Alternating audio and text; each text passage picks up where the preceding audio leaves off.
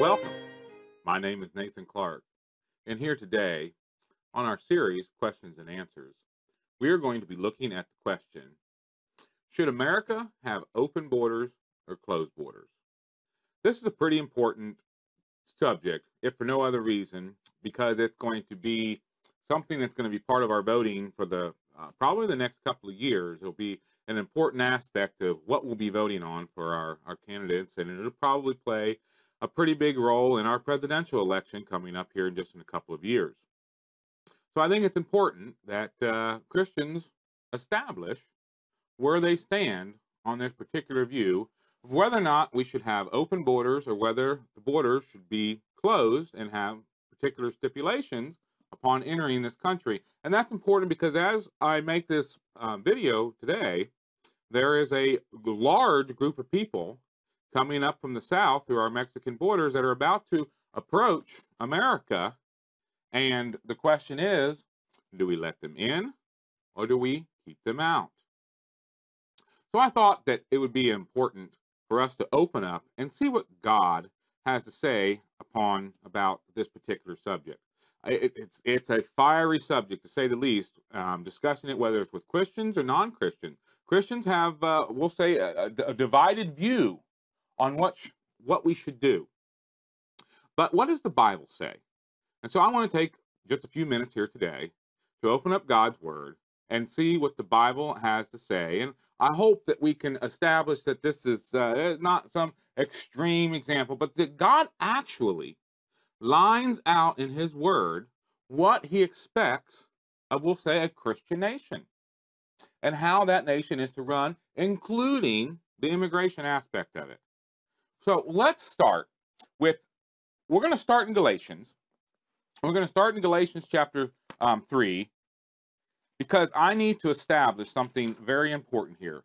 I need to establish who the Old Testament applies to, because I'm going to spend a great deal of time in the Old Testament. And the reason is, is that's where God established all this um, information for us to learn from when it comes to how our country is to be run. But if we have those that are out there saying, well, that's, that's, that's the Old Testament, or that, that's written to the Jews, that's not written to me. I need to establish firsthand that the Old Testament is written as much to you as a Christian as it is to anyone else that is a Christian. And that we cannot divide out the Old Testament from the Bible simply because we don't uh, identify ourselves with the Jews. So let's turn in our Bibles to Galatians chapter three, and we'll start with verse number seven.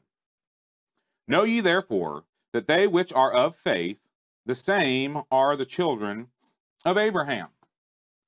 A second witness in that very same chapter, verse twenty-nine, it says, and if ye be Christ, then ye Abraham, if ye be Christ, then are ye Abraham's seed, and heirs according to the promise. These two verses basically saying the same thing. They have only two interpretations. The first interpretation is a rather literal interpretation, which means that only the seed of Abraham through Isaac and Jacob can be saved. They're the only ones that will ultimately come to Christ in the heart. We can't read the heart. So there's going to be a lot of people that we see in the world that claim to be um, Christians, that claim to be called by Christ, but only God knows who those people really are. So the, we have the one interpretation, it's a literal one, that only those of the seed of Abraham will be called to be Christians.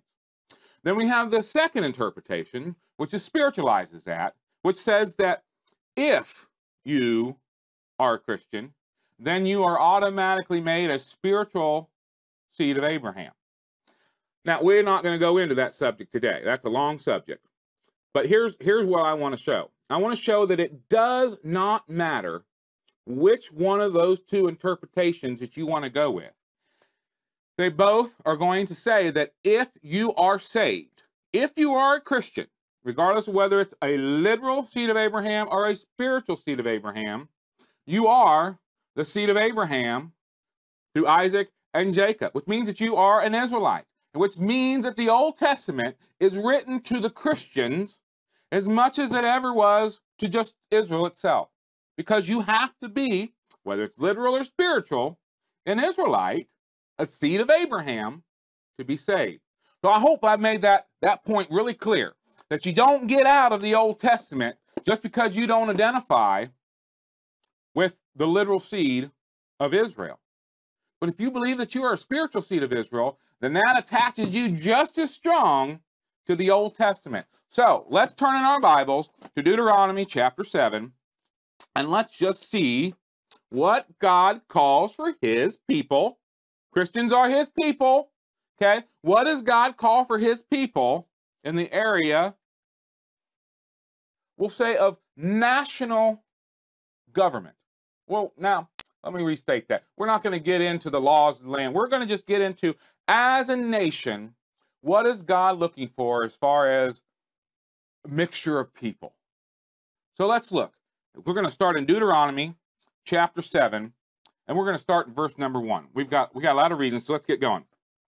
When the Lord thy God shall bring thee into the land whither thou goest to possess it, and thou hast cast out many nations before thee, the Hittites, and the Girgasites, and the Amorites, and the Canaanites, and the Perizzites, and the Hivites, and the Jebusites, seven nations greater and mightier than thou. So the children of Israel are getting ready to go into the, the land of Canaan, as God promised, and, he's, and, he's, and this is what, what we're going to see. What are they supposed to do when they get there? He says, these nations greater than you, we're, you're going to um, conquer them because I'm with you. But after that, let's see what, we're, what they're supposed to do. Once they're in the land, what are they supposed to do? And when the Lord thy God shall deliver them before thee, thou shalt smite them and utterly destroy them. Thou shalt make no covenant with them, nor show mercy upon them. Neither shalt thou make marriages with them. Thy daughters thou shalt not give unto his son, nor his daughter shalt thou take unto thy son. For they will turn away thy son from following me, and they may serve other gods. So will the anger of the Lord be kindled against you, and destroy thee suddenly. But once they're in the land, I don't know if you saw that. I haven't finished reading yet. We have another verse to go. But there seems like that, there, that he doesn't want his people and the rest of the world living together. Did you pick up on that? God does not want, and he tells us why. He said, I don't want you to marry them. I don't want you to have anything to do with them. He says, I will destroy them. Get them out of the land. Get away from them. This is going to be where you live. Okay? America is our home. It was, it was founded as a Christian nation. We cannot dispute that. Any historian knows that this was founded on covenants with God, our nation, America. It was once a Christian nation. It is no longer just a Christian nation. Have we, as Christians, there's nobody in this country we can blame more than ourselves. You know why? Because it started with us. It started with us. It had to be us that began to compromise, began to slip and let the rope go a little bit. And where did we let the rope go? Oh, in so many areas. And it started with our immigration policies. All right? Our borders became more and more open, and more specifically, the type of people that it became open to. It no longer was about what did you believe? Do you believe in God? Are you a Christian? Was that part of our immigration policy? We can clearly see that it is no longer part of our immigration policy today. And therefore, and here's what it said. I want, let's read the, the last verse that we're going to read here today. It said, verse number five, but thus shall thou, thus shall ye deal with them. Ye shall destroy their altars, break down their images, and cut down their groves, and burn their graven images with fire. We are to destroy all evidence of an ungodly religion. Those are harsh words. Now, this is not a call. I am not calling anyone to go out and do these things. This was done under a A legitimate government that God set up, but it had priests and it had judges and it had, it was a, a regular civil government. And this was what, once the land was given to the Israelites, then under that government, these things were going to take place. Okay. We're under a, a different government today, and we have let the government turn into what it is.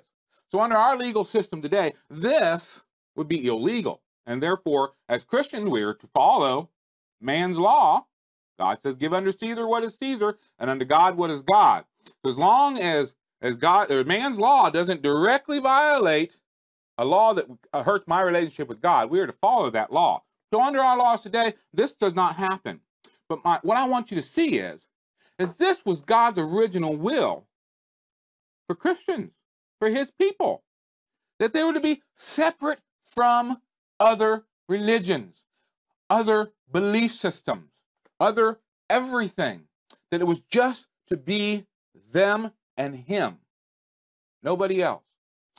I would be scared to truly look into how many temples and buildings of worship that we have inside of the American borders that are to other gods other than our Heavenly Father, Jehovah.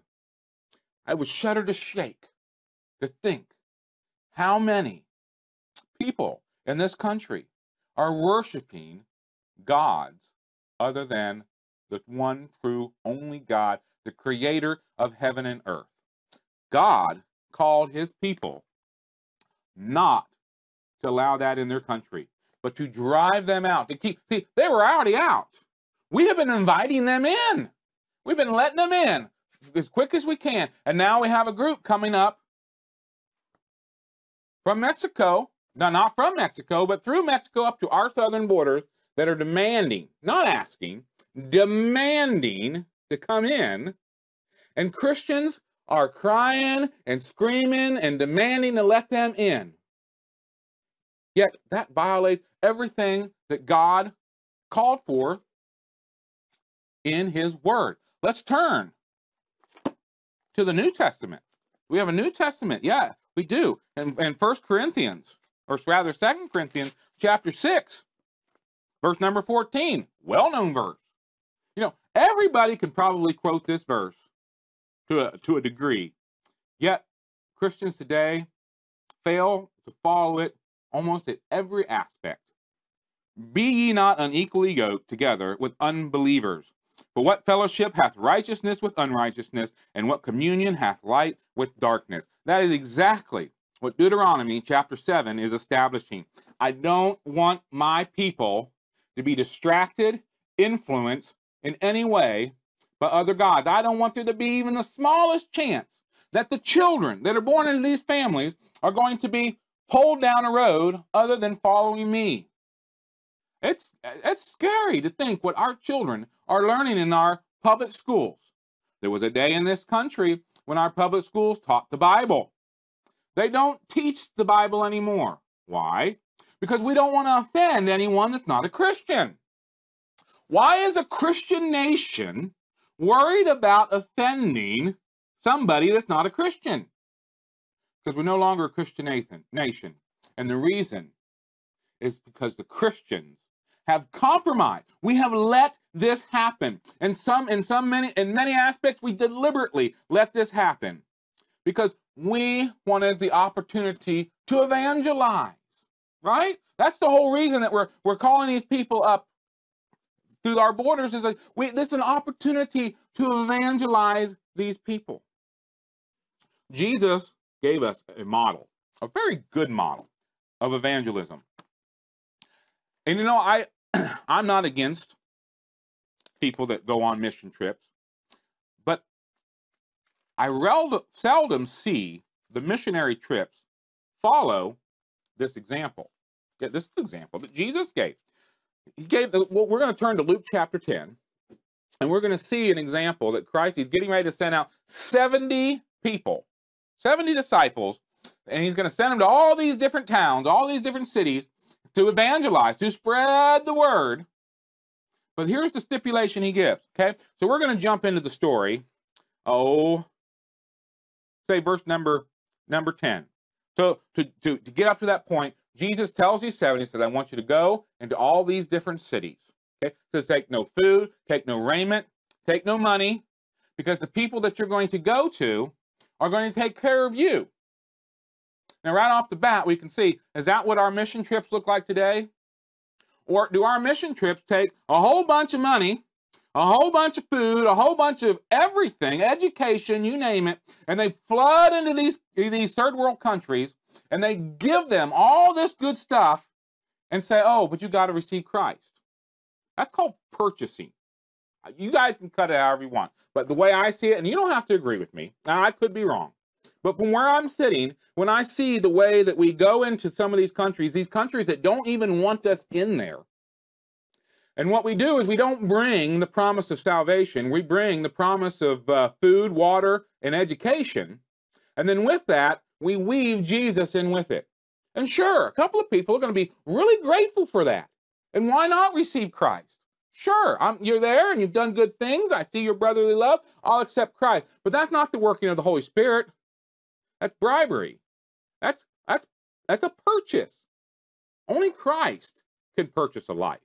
Only Christ can purchase a soul. And I think sometimes that's the, the issue is, is that we're looking at a godlike mentality that I can go and purchase somebody out of darkness. But let me, let's see what Jesus said to do. He said, first, don't take anything with you. Okay? They'll provide or they're not going to get something. But what else did he say? Verse number ten. But unto what? Whatsoever city ye enter, and they receive you not, go your way out unto the streets of the same, and say. So if you go into a town, you go into a home, whatever it may be, and they don't ha- receive what you have to say. You don't keep going back. You don't keep saying, oh, well, hold on, let me explain it to you this way. Let me explain it to you this way. Hold on, what if I give you this? Does that sound familiar? It does to me. We don't give up. We're gonna we're gonna keep coming back. We're told no, we don't. You don't want to be here. Well, I don't want you here. We don't want you in our country. We won't want you in our town. But we keep coming back, keep coming back, and forcing our stuff. This time we'll just bring bigger presence, better ideas, a more fluent preacher, whatever it might be. But what did Jesus say to do? It says, if they don't want you, this is what you're to do. Verse number eleven. Even the very dust of your city. Which, this is what you're supposed to say. You're to go out and you say, even the very dust of your city, which cleaveth on us, we do wipe off against you. Notwithstanding, be ye sure of this, that the kingdom of God is come nigh unto you. So they're still preaching the gospel. They're saying, hey, you've rejected us, but it's still coming. It's still coming. But I say unto you, that it shall be more tolerable in the day of for Sodom then for that city. If they reject what you have to offer, you're not to keep pushing. You're not to bribe them. You're not to do any of that. Jesus says you go out in the street, wipe the dust off your shoes, and you curse them to the point that it would be better than it was in the days of Sodom and Gomorrah. And what that means is, is that the day of judgment, when they find their uh, eternal destination, that eternal destination in hell is going to be far worse than anything that it was experienced at Sodom and Gomorrah. Let's have a second witness. Let's turn to Matthew chapter ten.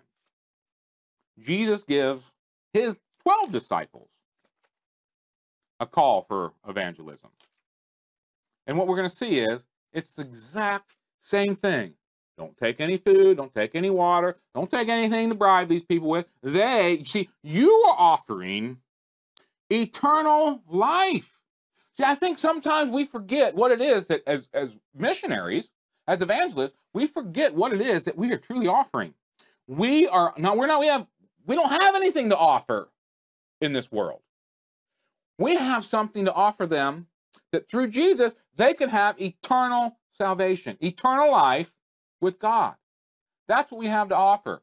If that's not good enough for them, Jesus is saying that if they can't give you food, raiment, and a place to sleep, when you give them that, when you show them the pathway to eternal salvation, they should be pouring their beds out in front of you. Sleep here, or we want you in our house. They should be so grateful.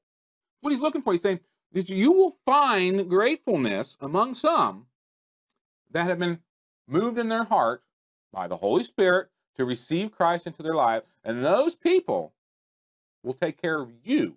It's not your job to take care of them. So we see, uh, let's see, um, they're sent into the uh, into the other areas, the cities. These are the twelve now. This is not the seventy, but the twelve. And it says, uh, verse number twelve, or rather verse eleven, and unto whatsoever city or town ye shall enter, inquire who in it is worthy, and there abide till ye go thence. So they're instructed that you are to determine inside this town who is worthy and who is not. And I think that we look at that, that we're going to say that, that those who are going to receive the word and those who are going to reject it. Verse number twelve, and when ye come into an house, salute it. And if the house be worthy, let your peace come upon it. So if that house is, is received, is worthy of what you have to communicate. That means, see, there's a verse in the Bible that says, don't throw your pearls before swine. Okay? The swine is not worthy of this beautiful love story that they're to transmit about the gospel of Jesus Christ. Not everybody is worthy of that. Only those who are going to receive it and use it. And so once you've determined that this household is worthy, that they have been called by the Holy Spirit and are going to receive this word, then you salute it and your peace be on it. Let your peace come upon it, but if it be not worthy, let your peace return to you. Okay? And what's it say? And whosoever shall not receive you, nor hear your words, when ye depart out of that house or city, shake off the dust of your feet. Verily I say unto you, it shall be more tolerable for the land of Sodom and Gomorrah in the day of judgment than for that city. He's saying that the, the, the people that were judged in Sodom and Gomorrah are going to have a better judgment day, if you can imagine that, a better judgment day than those who rejected the gospel that was with those twelve disciples. That's how we are to evangelize. So this idea, put it all together, this idea that we're to allow all these people into our country that don't bring with them Jesus for an opportunity to evangelize. Well, Christ says, one, we're going to these places. Second, there are going to be some that are going to receive it and some that aren't. And if they don't, we don't live among them. It says we're to curse them. So this idea that this is all about an opportunity to evangelize. Well, even if you get a, a couple of them and you, you turn their hearts, what about the, the thousands that you don't? We're not, we're not to dwell among the unbelievers. And we can see, now that Christians are starting to wake up, we can see the shift in our country. The shift is so far now. It's, uh, some believe that it's beyond taking control. Although millions upon millions of voters every year that are Christians don't go to the booths. So we still have some power in our hands. But we're slowly losing that power to be able to change the direction of this country. It's still, even with the government we have today, which is, has been the most um, right-sided government we've had in history, we still are not able to turn things around. We are still murdering babies at a regular rate in this country. How is that possible to have a dollar bill that says, in God we trust, and in a country that still murders babies? Blows my mind. But it's happening. And it's happening because we don't live amongst only Christians. Our schools do not teach the Bible. Our churches do not teach the Bible. And there is a plethora of other religions competing for the hearts and minds of our children every day. In the workforce, in the playgrounds, in the daycare centers. And it's our fault because Christians have failed to hear what God has to say about being separate from the world. Being separate from the world. But what about strangers, Nathan? You said, well, God has a lot to say about strangers, even in Israel. Well, strangers in Egypt, right? Well, God does have a lot to say, but and I had several verses lined out, but we're running out of time. So I'm going to go to just one verse that, that will, I think will confirm this point that I have to make. And that is that even the strangers that are within thy gates, those strangers that are dwelling inside your land, are to do the same thing as the Christian. Let's turn to Exodus chapter twenty. Many, many verses that I could go to that say the same thing, but this is, we'll say the, I'm going to use this one. Exodus chapter twenty, verse number ten. And I want you to find the word stranger in here. And I want you to find, see if you can identify what the stranger is supposed to do while he's in a strange land. It said, but the seventh day is the Sabbath unto the Lord thy God. In it thou shalt not do any work, thou, nor thy son, nor thy daughter, thy manservant, nor thy maidservant, nor thy cattle, nor thy stranger that is within thy gates.